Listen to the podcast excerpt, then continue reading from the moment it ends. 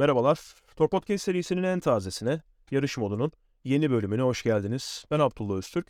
Kutay Ertuğrul ve Timuçin Altamay ile birlikte geride kalan 2022 yılının ardından rally sezonunu, rally'nin Z raporunu çıkartacağız ve sizden gelen sorulara yanıt bulmaya çalışacağız, cevap vermeye çalışacağız. Kutay hoş geldin.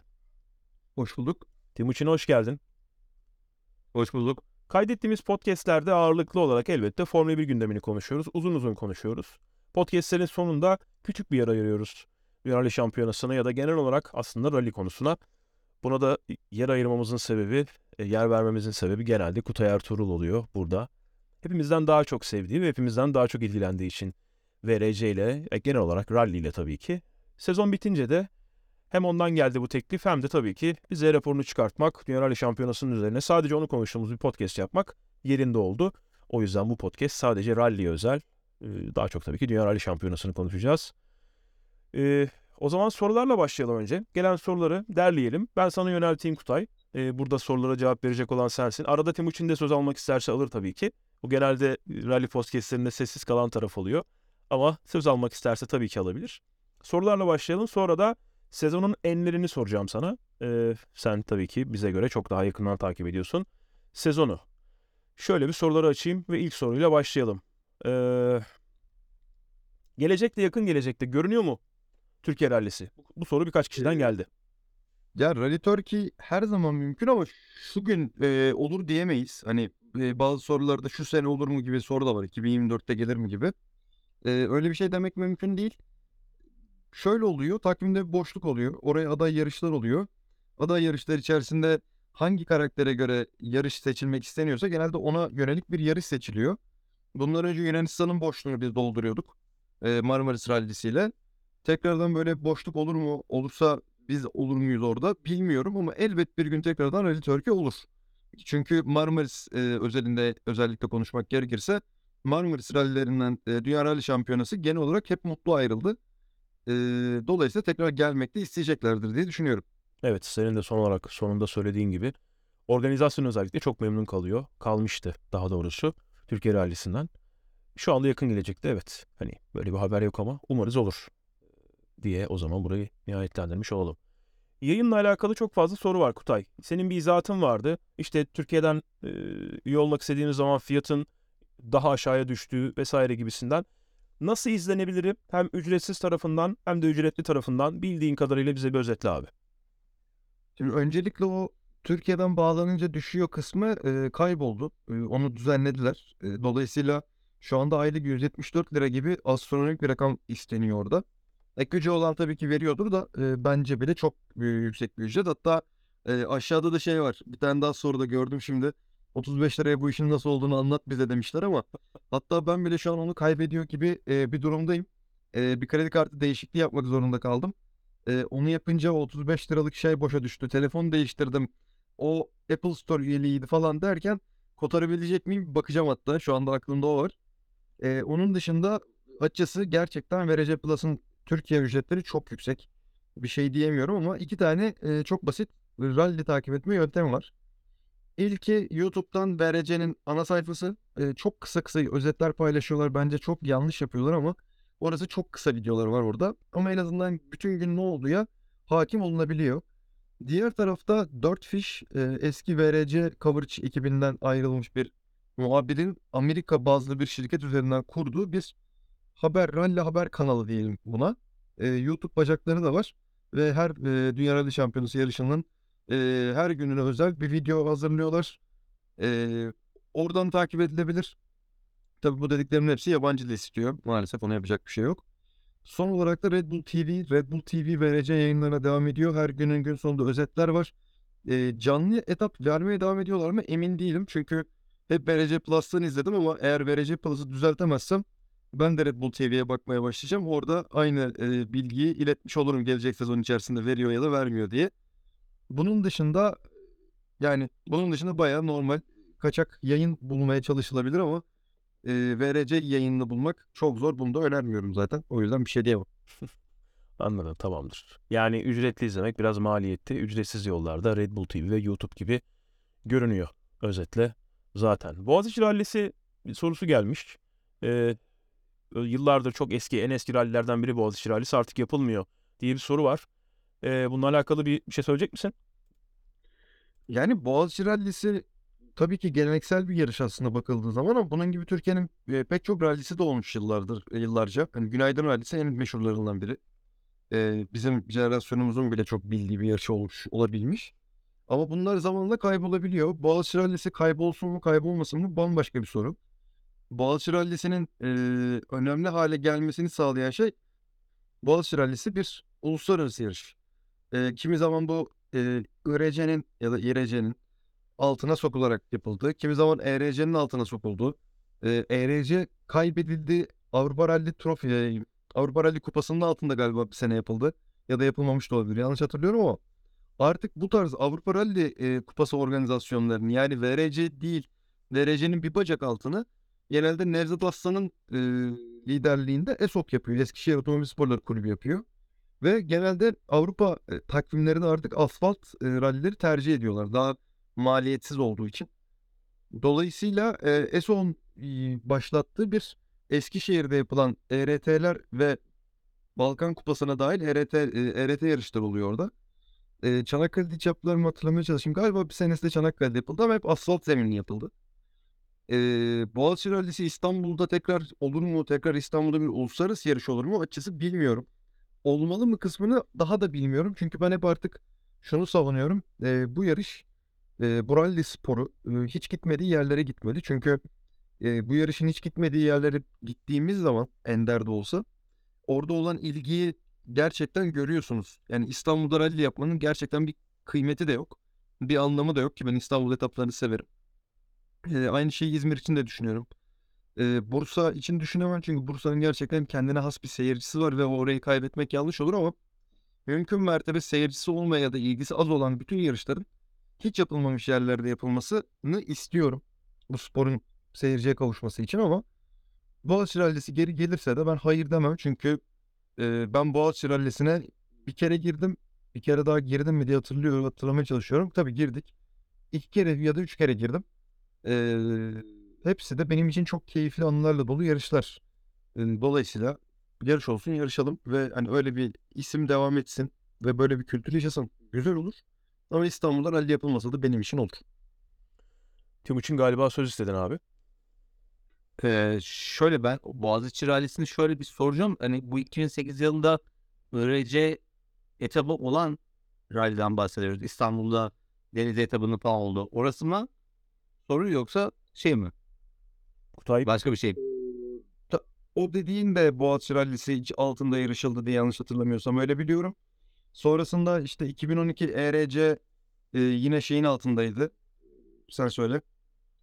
E, Boğaziçi Rallisi adı altındaydı. Yani nereleri koydular spesifik olarak bilmiyorum ama hani genel olarak İstanbul'da yapılan e, VRC dışındaki tüm uluslararası yarışların adı Boğaziçi Rallisi. Şöyle oldu hepsinin Boğaziçi. Okey.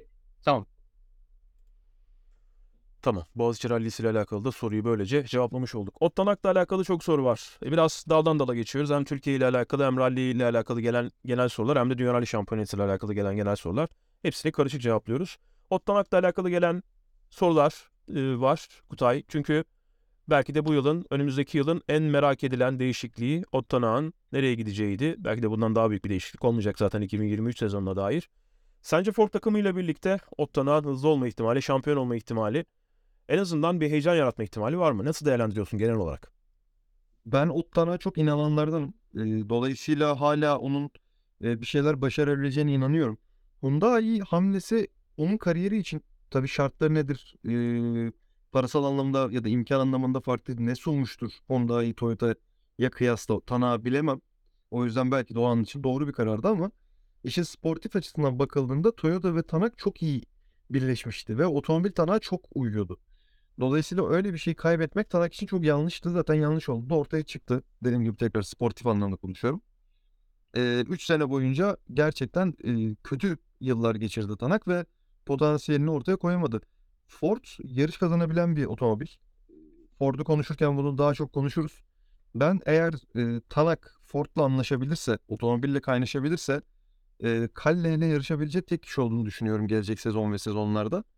Dolayısıyla umarım e, başarılar yakalayabilir ki ralliye heyecan gelsin. gerçekten Kalle ile hani araca alıştı. Hyundai'deki gibi alışma problemleri ya da mekanik arızalar, dayanıklılık sorunları yaşamadı ve kafa kafaya gidiyorlar. Gerçekten Kalle'ye geçebilir mi sence? Eee, açısı hala ben buna yeterli hızlı olduğunu düşünüyorum. Yani kolay bir şey demiyorum ama en azından yarışabilir. Geçer geçemez o ayrı konu ama, eee, yarışabilir. Ona eminim. Çünkü mesela şu hadi buradan da ben bunu atlayayım. Eee, bu sene hani hiç otomobiline alışık olmayan bir adamdan bahsediyoruz ve sevmiyor gerçekten otomobili. Bunu belli etti ve zaten sezon bitmeden de ayrıldı. Ve otomobilini çok seven bir Rovanpera var. Eee, Rovanpera 6 yarış kazanmış. Tanak 3 yarış kazanmış. Eee, Loeb 1 yarış kazandı ki zaten bu M-Sport'un sezonunu anlatırken, eee, çok dramatik bence orası. Eee, Neuville 2 yarış kazanmış. Bu otomobili Neuville inşa ediyor yıllardır. Hani Tanak da artık birazcık parmak atmıştır son 3 senede ama Neuville'in otomobili bu ve 2 yarış kazanmış. Toyota ile Ogier 1 yarış kazanıyor. Yani böyle bile baktığımız zaman zaten Tanak'ın orada bir potansiyeli olduğunu görüyoruz ama tekrardan o kadar domine eden Tanak olabilir mi?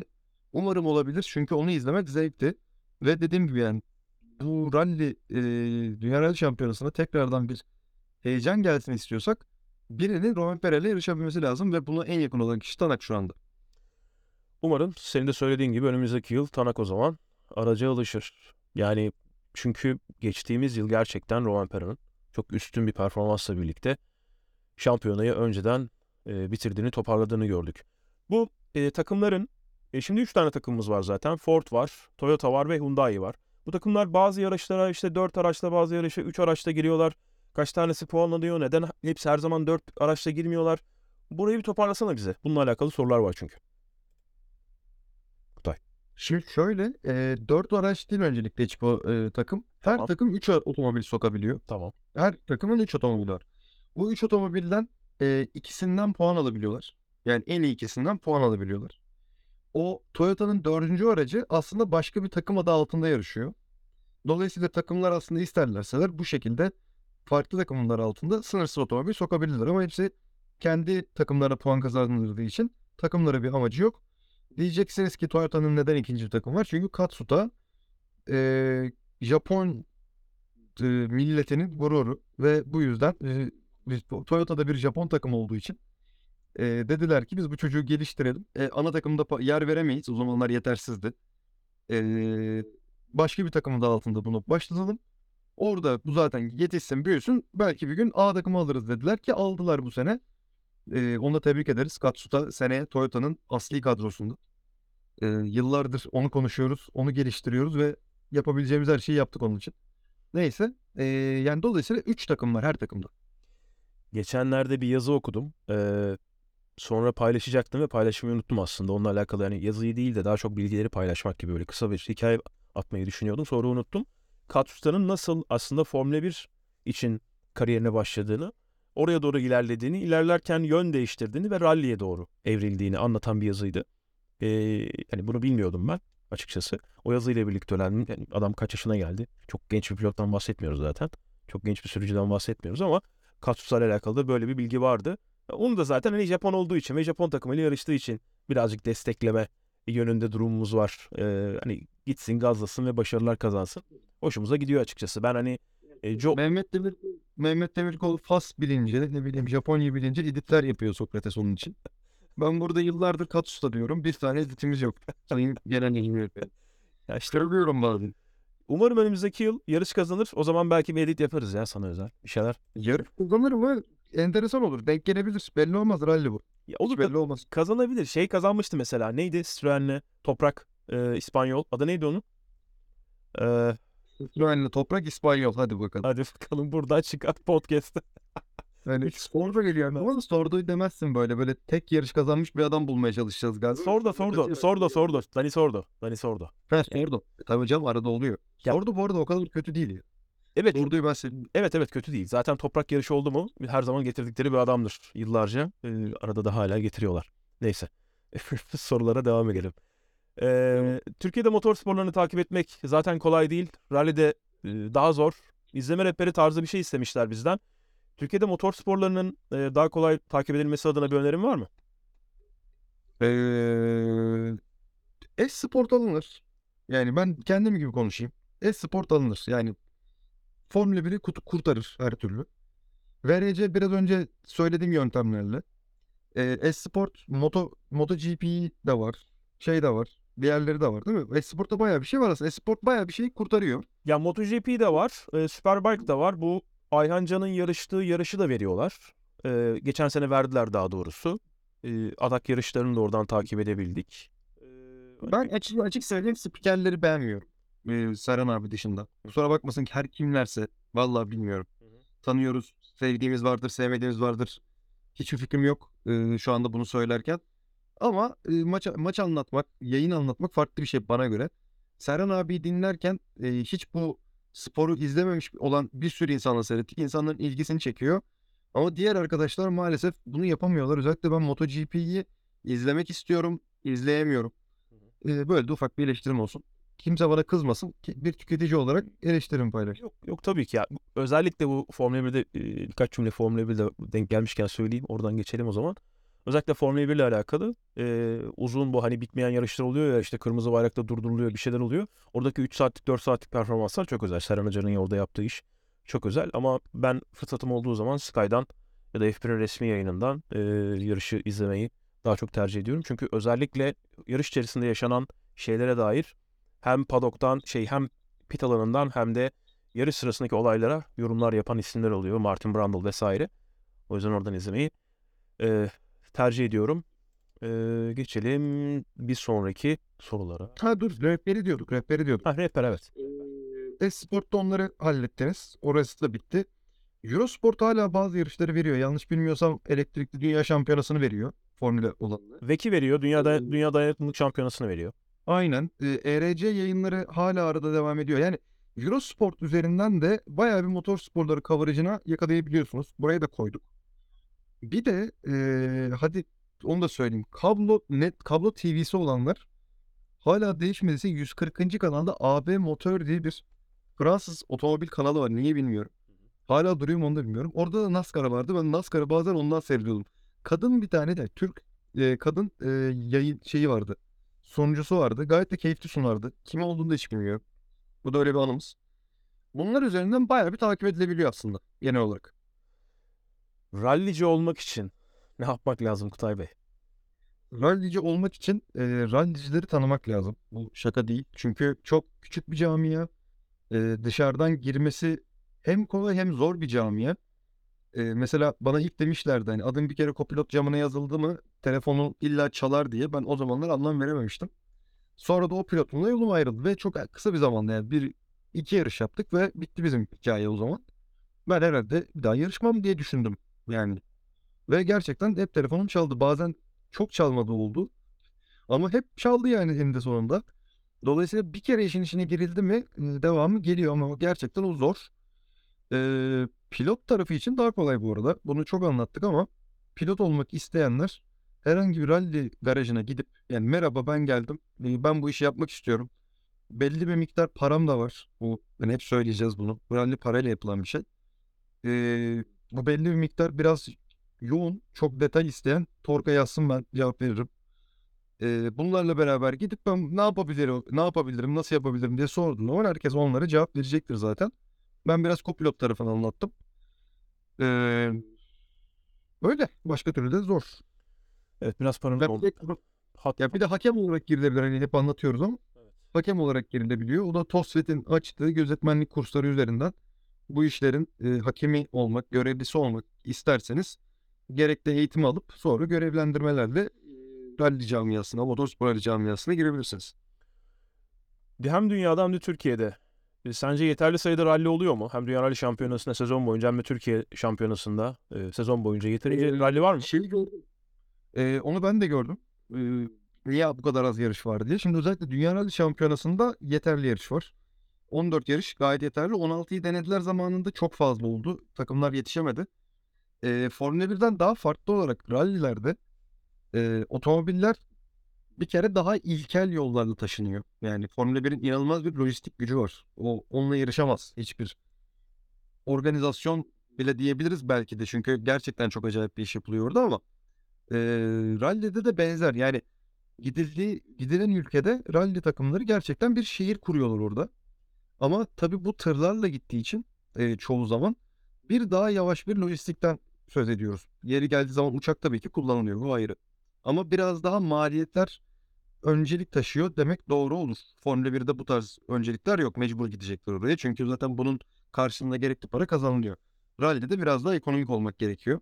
Genel olarak Dünya Rally Şampiyonası seviyesinde bile. Ee, ayrıca bunların e, testleri var ve testleri de gittikleri ülkede onlar için kapatılan bir etapta yapmak zorundalar ve bunun için yarışta kullanılacak hakemleri kullanmaları gerekiyor. Ee, yeri geliyorlar yarışın yarışın geçmeyeceği ama e, yarışa çok yakın yerleri etapları kapatıyorlar ve takımlar burada test test yapıyor. Sadece VRC takımları değil oraya giden bütün ekipler neredeyse test yaptığını düşünürsek e, ciddi bir hakem ve e, süre gerekiyor bunun için. Dolayısıyla bir yarış bitti, toplandılar, tırlar yüklendi, diğer ülkeye gidildi, o şehir tekrar kurulmaya başlandı, testler yapıldı, testler bitti. E, bir yarış daha yapıldı, sonra Afrika'ya gidilecek dediğin zaman e, ve bu otomobiller e, Formula 1 otomobilleri kadar kompakt da değiller. Otomobil, daha çok otomobil oldukları için bizim bildiğimiz manada e, bir hasar aldıklarında bunların bir tamirat ya da işte fabrikadan sıfırının gelme süreci de var. Dolayısıyla Dünya Rally Şampiyonası'nda gerçekten yeteri kadar yarış var. Ee, Türkiye'ye gelecek olursak bizim normalde takvimimiz 7 yarıştan oluşur. Ee, yıllardır ben camiaya girdiğimden beri bu böyleydi. Ee, lakin pandemiyle beraber ve bazı organizasyonların yapılamamasıyla beraber 6 yarışa düştü. Bence 6 yarış çok az. Ee, 7 yarış ideal. Ee, 8 yarış 9 yarış olsun ister miyim? Ee, ben kopilotum ben isterim ama diğer taraftan şöyle düşünelim. Burada kimse bu işi profesyonelce neredeyse, neredeyse kimse profesyonel olarak yapmıyor. Dolayısıyla e, insanlar işlerinden izin alıyorlar. e, işte ailelerinden izin alıyorlar. Ve işte bir hafta sonu buluşuyorlar ve yarı profesyonel olarak çoğu insandan bahsediyorum. e, yarışıyorlar. Bu sayı arttıkça e, beyaz yakalıların çünkü camiada çok fazla beyaz yakalı da var. Beyaz yakalıların bu işe yapması çok zorlaşır. Ee, benim için de bile zor çünkü bir çiftliği senede 14-15 gün terk etmek var. Ee, on, şöyle diyelim pardon. 14-15 günden biraz fazla çünkü yarış günleri üzerinden gittim ama yine yarış günleri üzerinden gidelim. 14 yarış günü terk etmek var. Bir de atıyorum 20 yarış günü terk etmek var. Dolayısıyla 7 yarış e, bir ulusal takvim için keza ideal. Aynı zamanda tabii ki pilotların da bir maddi gücü var. Herkes 10 yarış, 9 yarış yapamaz. 7 yarış bile aslında sezon içinde gayet zorlayıcı olabiliyor pek çok insan için. Dünya Rally Şampiyonası'ndaki bir favorileri ya da sevmediğinleri, sevmediğin yarışları konuşacağız ama Türkiye Rally Şampiyonası'nda en sevdiğin yarışı sorayım sana.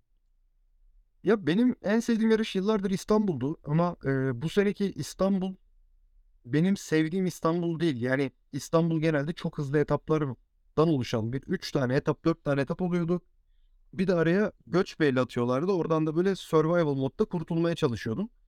E, ve diğer etaplar gerçekten çok keyifliydi. Şimdi bu seneki Oruçoğlu'nun adı Yeni Oruçoğlu diye bir şey yap, yapılmış. E, kötü olmuş demeyeceğim çünkü far, çeşit iyi ama çeşit olması. Ee, Oruçoğlu çok hızlı ve ona göre karakteri olan bir etapken böyle daptar bir yere sokmuşlar.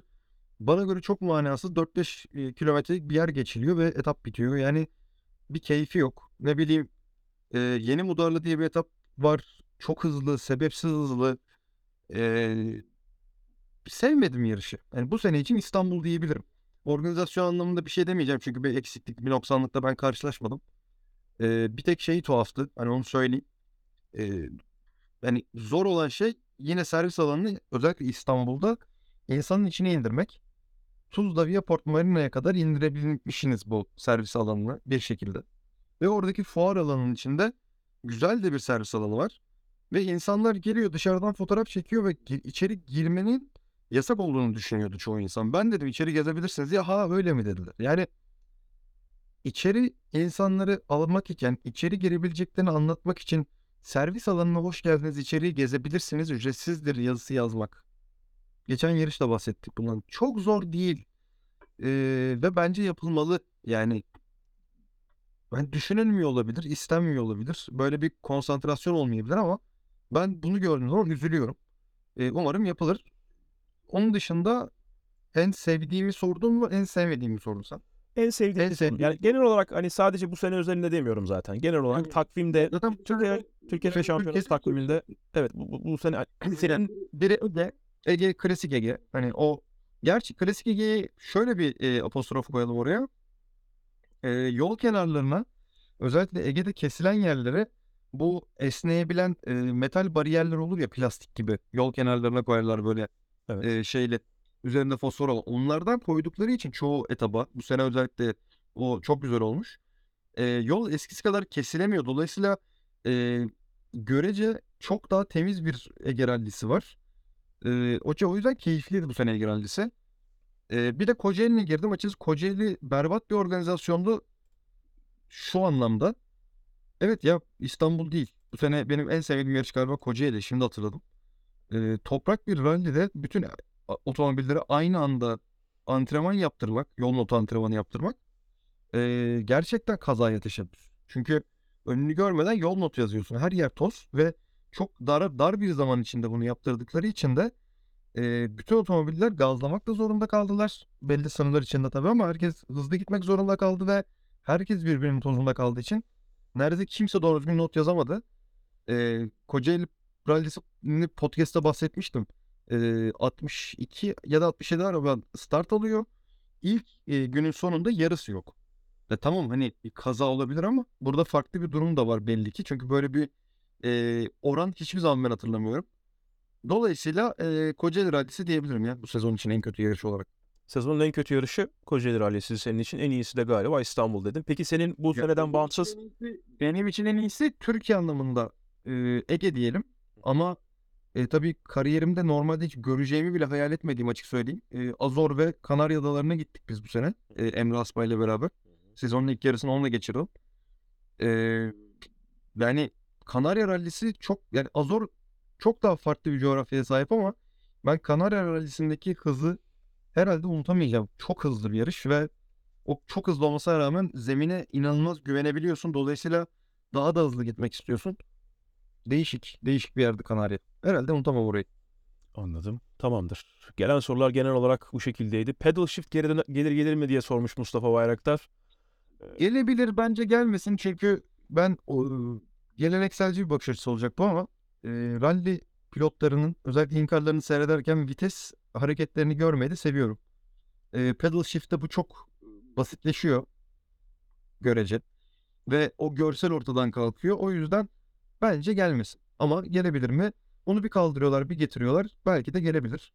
E, soruları ben devam edeyim. Tamam. Ben de okuyorum şu anda. Tamam. Devam edelim orada. Tamam tamam tamam. Ee, sizce en iyi rally aracı hangi marka? Şimdi bu dönemsel olabilir ve günümüz olabilir. Ben bir dönemsel de gideyim. Öyle canım istedi.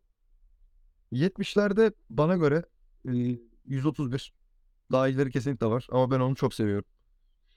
Ee, 80'lerde 205 ee, 90'lara gelince Lancia Delta 2000'ler çok değişken olmasıyla birlikte 2000 başı olmasını göz önüne alarak ben 206 diyeceğim.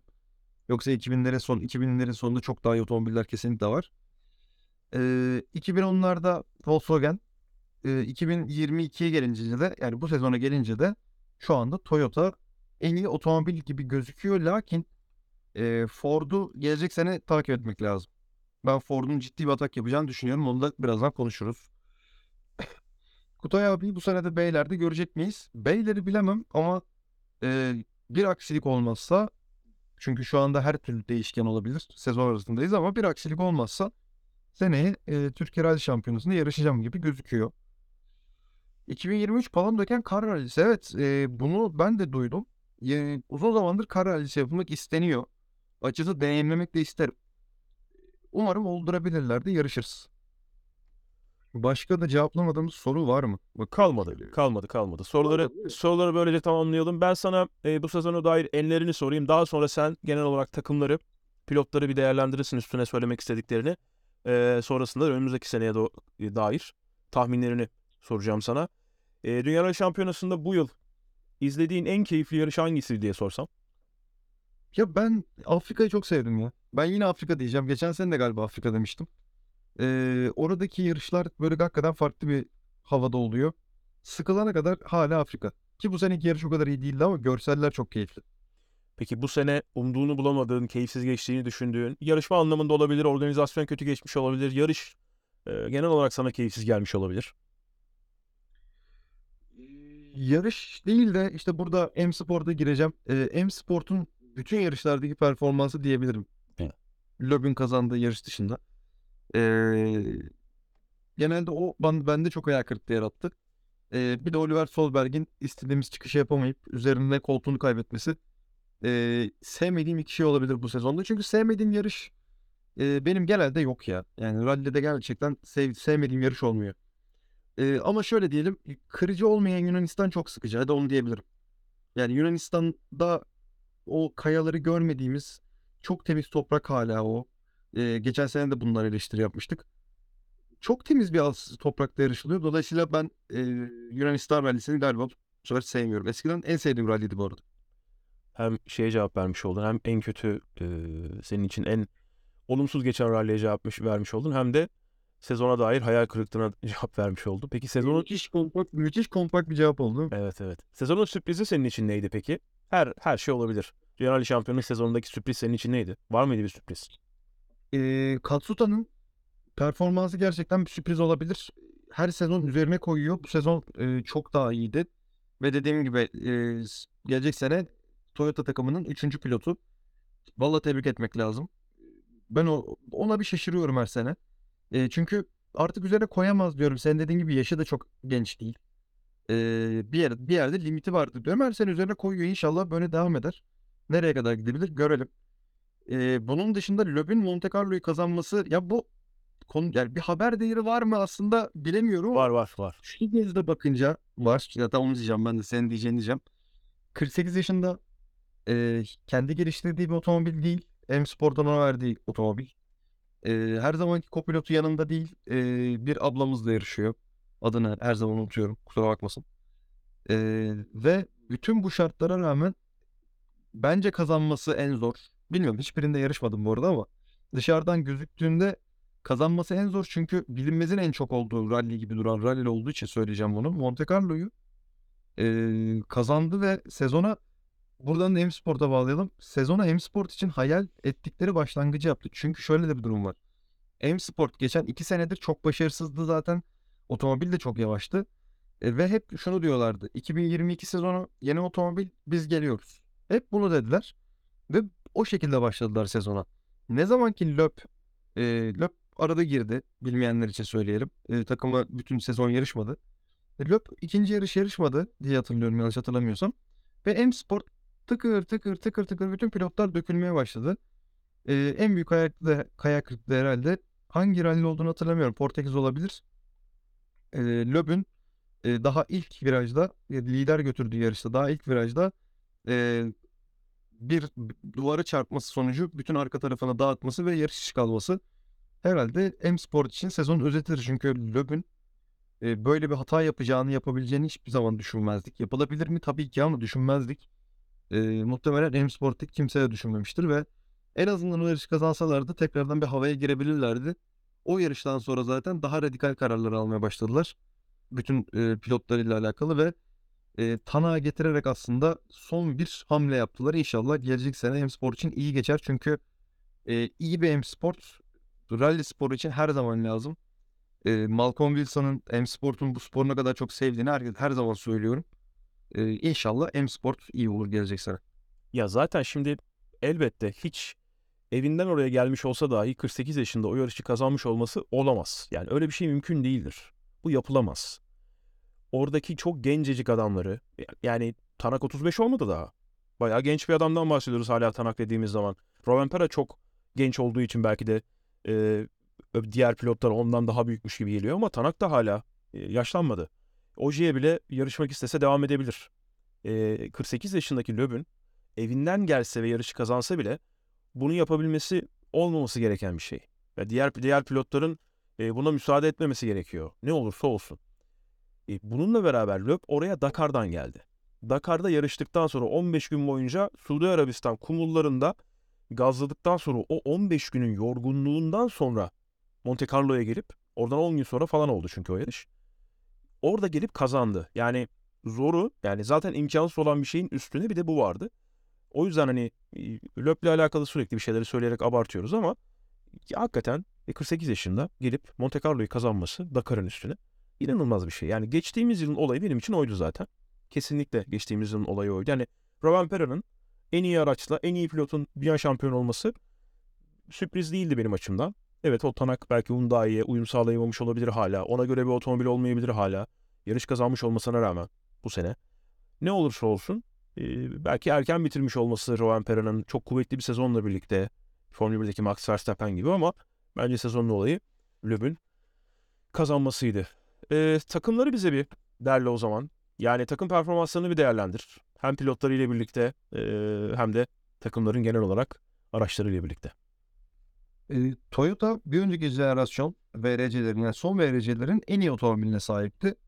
E, 2022 ile beraber bunun değişip değişmeyeceği bekleniyordu. Görünen o ki 2022'de de Toyota hala eksikleri olmasına rağmen en iyi otomobile sahip. E, ama dediğim gibi M Sport'un potansiyelini de çok merak ediyorum bir sezon boyunca ne yapabileceğini. Dolayısıyla aslında ben M Sport'u yani Ford Puma'yı da e, öne koyacağım. Maalesef e, şey Hyundai yine umduğunu bulamadı. Yeni otomobilde bir sürü problemleri var. Hem dayanıklılık hem denge problemleri var. Güç olarak yine güçleri var. Geçen sene de öyleydi. Yani bunun, aslında Hyundai ilk girdiği senelerde güç olarak eksiklik yaşıyordu. Şimdi de güce sahipler ama e, otomobilin dengesinde bir sorun yaşıyorlar. Aynı zamanda dayanıklılıkta ciddi sorunlar yaşıyorlar. Peki Hyundai'nin Evet. Hyundai'nin yaşadığı probleme dair bir şey paylaşılıyor mu? Biliyor muyuz yani nerede e, tökezlediklerini? Genel olarak arka süspansiyon bağlantı bölgelerinde değil. Yani çok kabaca söyleyeceğim bunu. Genel olarak orada. e, çünkü hibrit sistemle ilgili problemlerle her takım hemen hemen yaşadı. E, ve hani ilk senesi olmasından dolayı bunlar yaşanılabiliyor. Ama e, Hyundai kırıcı yarışlardan çıkamıyor. Zaten çıktığı zaman genelde Tanak yarış kazandı. O yüzden ben Tanak'ın potansiyeline hala inanıyorum. E, yani Hyundai gelecek sene de bana pek bir ümit vermiyor. Çünkü Neuville, Brin, e, Sordo e, ve Lappi yanlış hatırlamıyorsam dörtlüsüyle yarışacaklar.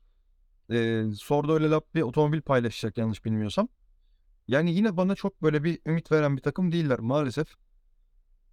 O yüzden umarım otomobili düzeltirler. Umarım rekabetçi olurlar ki yine dediğim gibi şampiyonaya heyecan gelsin. Yapılan E, Hyundai'yi özetleyebiliriz. Hyundai'de yapılan bu kadar büyük yatırımın e, lider pilotunun Neville olması bence çok yanlış. Çok yanlış.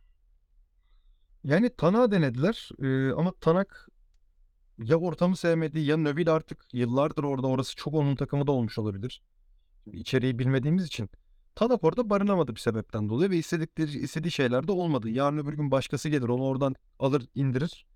Bilemiyoruz ama Oliver Solberg'e bağlayalım o zaman buradan.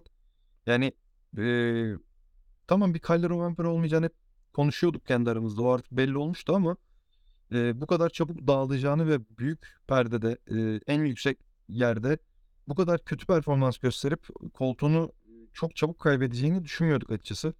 Çok amatörce hatalar yaptı. Çok basit hatalar yaptı. VRC2 şampiyonluğuyla geldi o da. Yani aynı Kalle'nin yolundan geliyor aslında ama e, belli ki biraz daha zamana ihtiyacı var. Gelecek sene ne yapacağını bilmiyorum.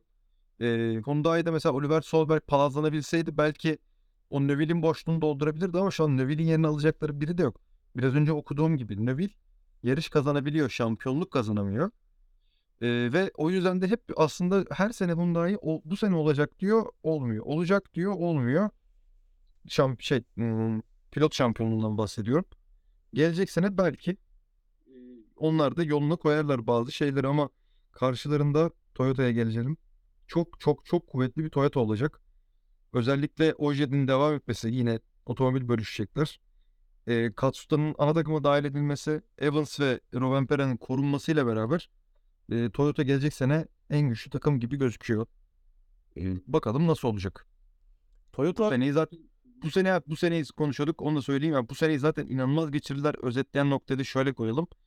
Dakar rallisinde ilk 4 sıra Toyota'da ve onu bilerek fotoğrafını attım bir dakika. E, dördüncü Oje liderden 2 dakika 10 saniye geride bitirmiş Dakar'ı. E, Dakar'ı diyorum. Kenya'yı. E, Neville Hyundai ile 5. sırada Ojer'in 8 dakika gerisinde. Onun bir arkasındaki Craig Breen Ojer'den 13 dakika geride. Yani da, e, da- aa, ne söyledim Dakar diyesim geliyor. şeyin ne kadar garip bir yarış olduğunu zaten hep söylüyorum. Safari. Kenya'nın. Löp falan zaten e, dakikalar dakikalar artık yarım saatlere çıkıyor liderden fark. Çünkü hepsinin başına bir şey geldi. Toyota'lar oradan sapasağlam çıktı. Hakikaten inanılmaz performansı. Bu senenin en iyi per- takım performansı e, Kenya'daki Toyota. Bu net. Ee, biz e, şimdi az önce Evans'la Rovanpera'nın ana pilotlar olduğunu söyledin. Ogier ile e, Katsuta mı araç paylaşacaklar? Yanlış hatırlamıyorsam evet. E, Oje ile Ka- Katsuta paylaşacak. Muhtemelen de Oje'nin gireceği yarışa Katsuta'yı yine e, ikinci takım alarak Katsuta'ya da bütün takvimi yaptırırlar diye düşünüyorum. Onunla ilgili bir haber okumadım ama tahminen öyle olur. Ya bu kadar e, büyük bir takımın zaten Toyota'nın bütün sezon yarıştırması çok da sürpriz olmaz. Peki Ford'a dair bir tahmin ya da en azından bir değerlendirme alalım sende. Hem bu sene bir de onu e, Ottana'nın önümüzdeki sene onlara katılmasıyla birlikte bir derle bakalım. Açıkçası bütün M-Sport tarihine hakim değilim ama sanırım e, en kötü sezonunu geçirdi M-Sport. Gerçekten e, tamamen bir yani İngilizlerde de disaster diye tam anlamıyla bir disaster onlar için. Çok çok çok kötü bir sene. Yani Monte Carlo galibiyetleri dışında ille tutulabilir hiçbir şey yok. E, podyum yine Monte Carlo'da Brim çıktı galiba. Onun dışında çıkan var mı hatırlamıyorum. E, liderin yani şampiyonu puanlamasında e, lider ikiye katlamış durumda puanda. E, Toyota Ford'u ikiye katlamış durumda ki hani ne kadar kötü durumda olursa olsun bu kadar kötü olmamalı. Üç takımlı bir şampiyonada. E, yani yapacak bir şey yok. Bu sene onlar için öyleydi. Bir şeyler denediler. Çok fazla genç koydular. Gus Greensmith'e yıllardır yatırım yapıyorlar. Yanına Adrian Formo'ya bir anda VRC verdiler. İlk yarışlarda çok potansiyel gösterdi. Maalesef o da elini, elini yüzüne bulaştırdı. Birinci pilot, pilot seçimi bence çok yanlıştı ama belki pilot bulamadıklarından belki ekonomik sebeplerle Craig Breen'i getirmişlerdi. Hep beklediğimiz gibi çok fazla hata yaptı. Ee, sadece arada Löp destekleyebildi bunları. Löp de bu kadar destekleyebildi. Yani Löp de tarihindeki en garip hatayı yaptı bu sene. Yarış liderliğinde giderken. Diyecek çok bir şey yok. Çok kötü bir sene. Ama ben e, Puma'nın e, potansiyeline gerçekten inanıyorum. Bence kötü bir otomobil değil. E, yarışlar kazanabilecek bir otomobil. Tanak'la beraber şampiyonluğa yarışabilir mi? Bence evet ama bunun gerçeklikte olup olmayacağını göreceğiz. E, 2023 sezonu ne zaman başlıyor tam olarak? Bir yandan ona Ocak, sonunda Monte Carlo ile başlıyor olması lazım. Hep öyle başlar. 22-24 Ocak ol- ol- olur genelde. Ee, artık üçüncü hafta- 3. hafta sonu olması lazım. Evet 3. hafta sonu. Peki önümüzdeki yıla dair senden bir ilk üç isteyeyim. Pilotlar sıralamasından. Çok böyle e, sezonun daha başındayken hiç kimseyi ilk yarışta görmemişken zaten Monte Carlo burada belirleyici olmaz.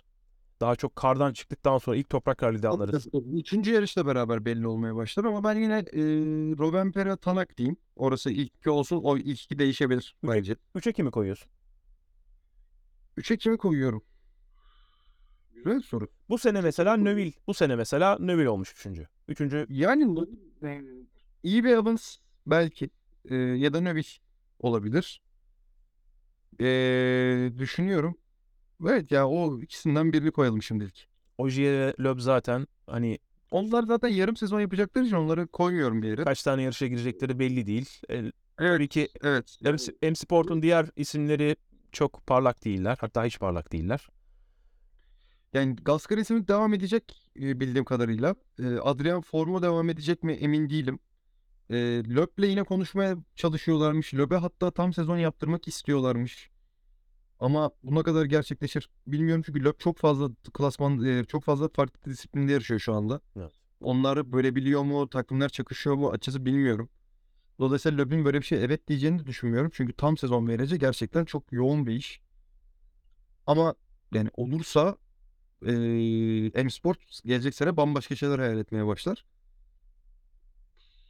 Ya bizim için izleyici, izleyiciler için çok keyifli olur tabii ki bu durum ama Loeb'ün Evet. Löb'ün ben de tam sezon. M-Sport gelecek sene Tanak Tanak eee, endeksinde gidecek. Tanak Tanak izleyeceğiz gelecek sene M-Sport özelinde. Tabii ki. Aynen öyle. Genel manada Genel Şampiyonası'na veya rally'ye dair konuşacaklarımız bu şekildeydi. Var mı sence eklememiz gereken bir şey? Timuçin de tabii ki en çok konuşan isim oldu bu podcast'te. Yani ben ilk yerel şampiyonasını biraz şey yapacağım. Sonra doğru Timuçin'e burada sen laf atmışken Timuçin bir şeyler söylesin. Türkiye'nin Yani ilgili bir devam. Ben podcast'i dinliyorum. O yüzden keyfim yerinde. evet. Değil mi? Aslında sonradan dinleyeceğine canlı olarak dinliyorsun. Evet canlı olarak dinliyorum. Evet. Mantıklı. Şu, dakika, şu dakikaya kadar verdiğin katkı için teşekkür ediyoruz Timuçin. Ee, Şimdi Kutay, e, Türkiye Rally Şampiyonası ile alakalı konuşacağım dedi. Söyle, e, sonra Hmm. toparlayalım. Türkiye Rally Şampiyonu e, Orhan Avcıoğlu oldu. E, 130,5 puanlı. E, normalde puanı söylemem ama şu yüzden söylüyorum. Katıldığı bütün yarışları kazandı bu sezon. E, gerçekten domine edici bir sene. Onun domine domine ettiği bir sene onlar için. E, Orhan Avcıoğlu, Burçin Korkmaz ikilisinin. E, Skoda Fabia'larıyla beraber çok iyi bir sezon geçirdiler. Son yarış olan İstanbul Rally'sine artık şampiyonluğu garantilediği için girmediler. Onların arkasında BC Vision e, takım pilotu Burak Çukurova geliyor. Ee, o sezonu ikinci bitirdi. Her yarış gördüğüm kadarıyla Bodrum dışında her yarışı podyumunu bitirmiş. Onun arkasında da e, Ümitcan ve Ali Türkkan geliyor. Onlar benim takım arkadaşlarım şu anda. Ford Team, Castro Ford Team Türkiye'de. Ee, onlar da aslında kendilerine göre kötü bir sezon geçirmediler. Çok daha iyisi olabilirdi. Onlarla konuştuğum için söylüyorum. Ee, ama e, ikisi özelinde de e, kötü bir sezon değil ve genel olarak podyum podyumlarda bitmiş e, olduğunu görüyorum. Ali Türkkan İstanbul'u kazandı. E, genç yaşında bir kez daha tebrik ederim. E, kötü bir sezon değil. E, umarım gelecek sene iyi olan kazansın. E, bu arada Cemal Koç'a da bir parantez açalım. E, Cemal Koç bu sene Skoda Fabia R5'ini kullanmaya başladı ve e, stil olarak bütün taraftarların, izleyenlerin, bu işi takip edenlerin en beğendiği isim. Çünkü e, yan gitmeyi çok seviyor. E, dolayısıyla ona da bir ayrı parantez açalım. O da hızlanmak ve şampiyonada yarı, e, yarışmacı olabilmek istiyor. Bu yolda gerçekten çaba sarf ediyor.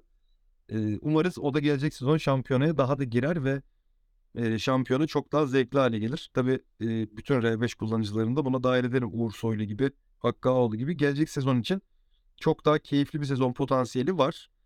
Ee, umalım daha güzeli olsun.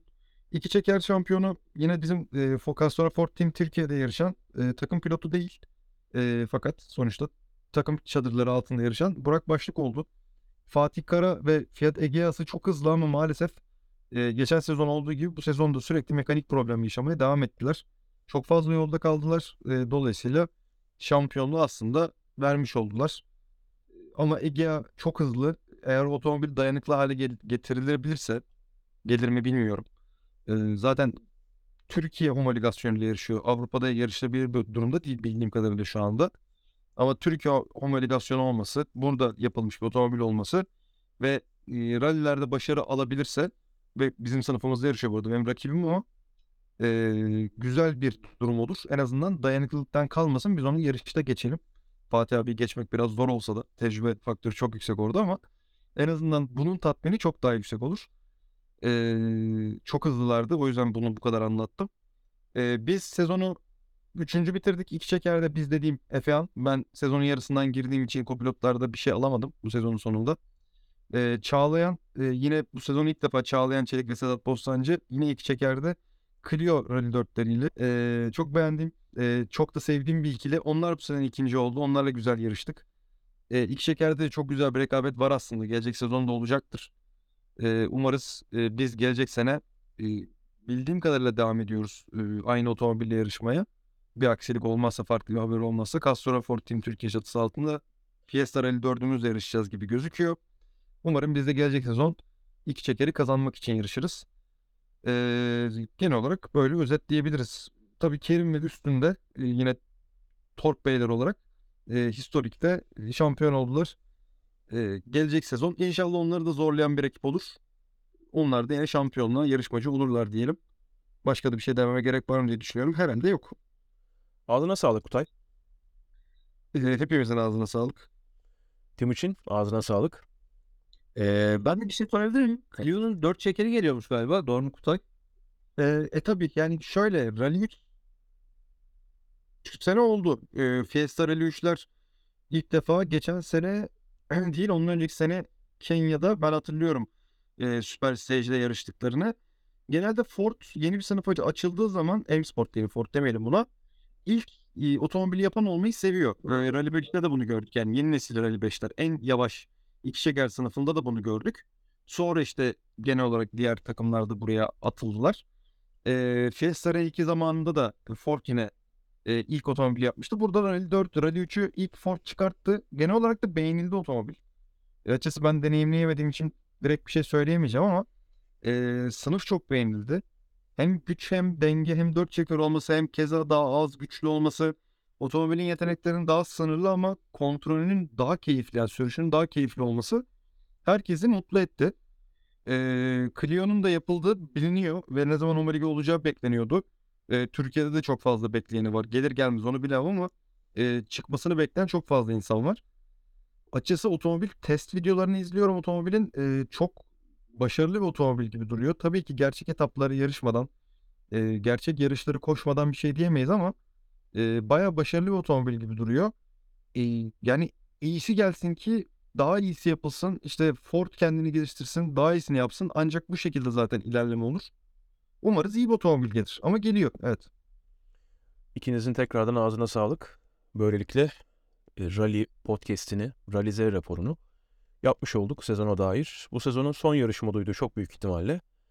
Ee, önümüzdeki yıl yine belki de önce bir haberlerle başlarız. Monte Carlo'nun peşine bir podcast de yapabiliriz. Çünkü Formula 1 Dünya Şampiyonası zaten Mart'ta başlayacağı için ee, uzun bir ara olmaz. Yine bir podcast kaydederiz ama Rally Z raporu podcast'ini yapalım dedik ve sizler için kaydettik. Tekrardan hem Kutay'ın hem de Timuçin'in ağzına sağlık. Bu dakikaya kadar dinlediniz. Teşekkür ederiz. Bir sonraki podcast'te görüşmek dileğiyle. Kendinize iyi bakın. Hoşçakalın.